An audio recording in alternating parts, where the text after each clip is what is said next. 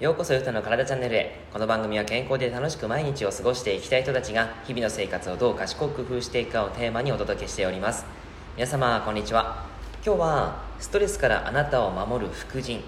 疲労が起こる原因という内容をお話しします。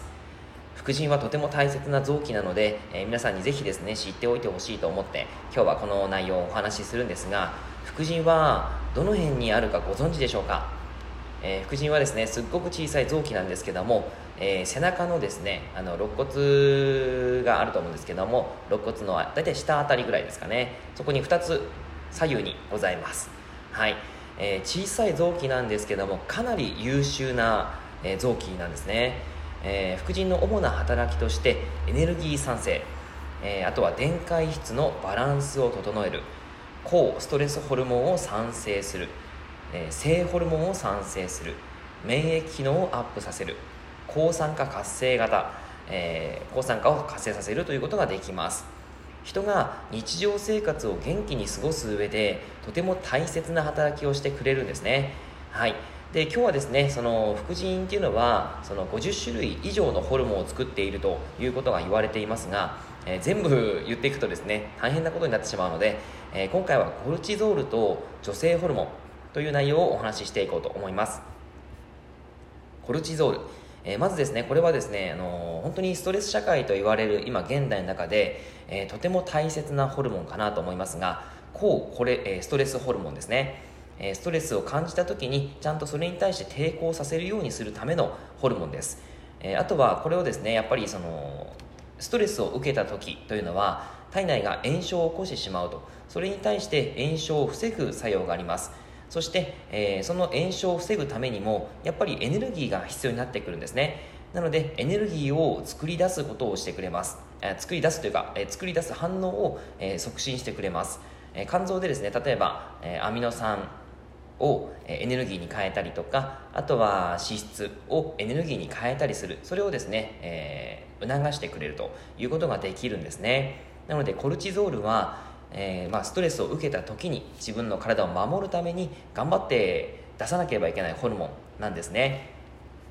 それが副腎から出ています。そしてもう一つが女性ホルモン、なんか意外だなっていうふうに思われる方も多いと思うんですが、女性ホルモンですね、実はその副腎でも作られています。妊娠・出産の機能、そのための体作りという役割を持っていて、エストロゲンとプロゲステロンの2種類があります。エストロゲンは妊娠の準備、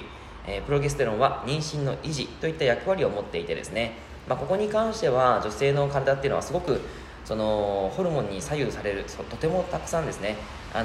ろんな作用がありますので、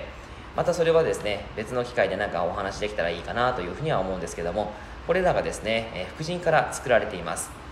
ちなみにですね、PMS という月経前症候群があると思いますが、それに悩んでいる方はいらっしゃいますでしょうか。もしくは男性の方もですね、パートナーが、PMS になってますとかですね、ありますとか、お客様でもありますとか、そんなことがあれば、ぜひ聞いてほしいなと思うんですが、実はですね、PMS は副腎が大きく関係しているというふうにも考えられています。PMS の流れとしては、1つ目、副腎から抗ストレスホルモンと女性ホルモンが作られるというのは先ほど言いましたね。そして2つ目、ストレスレベルが高い人は副腎からコルチゾールをバンバン作らなければいけません。そして3つ目、ストレスレベルが高くなって、副腎がコルチゾールを作ることに疲れすぎると女性ホルモンを作る余力がなくなってくるんですね。そして4つ目、月経に必要な女性ホルモンが生成されず、特にそのプロゲステロンの方が、作られず、そして、その PMS という症状が出てしまうということが流れとしてあります。なので副腎の働きから PMS の反応の答えが見えてくるんですね。ストレスレベルが高いとそれを脳が危険信号とみなしてコルチゾールの生成を優先させてしまいます。それをですねなんとか改善していかないと、やはり PMS は改善していかないんだよということがあったりするわけです。副腎を疲労させないようにしましょうということを伝えていきたいかなという感じです。はい、そしてですね、コルチゾールっていうのはその男性ホルモンにも影響するんです。男性の皆さんがですね、へーって思ったことかもしれないんですが、実はですね、男性も人事ではないということで、副腎はですね、男性ホルモンも作っているので、女性ホルモンの減少と似ている症状が起こります。男性の場合、そのコルチゾール、ストレスが多くてコルチゾールが、バンバン分泌されている状態だと、男性ホルモンがあまりこう作られなくなってくるので、その場合、不眠、集中力がない、やる気が出ない、疲れている、体が重い、筋肉痛、背中の痛み、筋力低下がある、 ED、 性欲減退、そんなものがあったりするわけなんですね。結構意外と深刻な問題ですよね。だから男性も副腎を疲労させてはいけないんだよっていうことなんです。いろいろとですね、体に影響するのがこの副腎なんですね。はい。で、副腎疲労になる原因、副腎が疲れてしまう原因なんですが、その内容として、この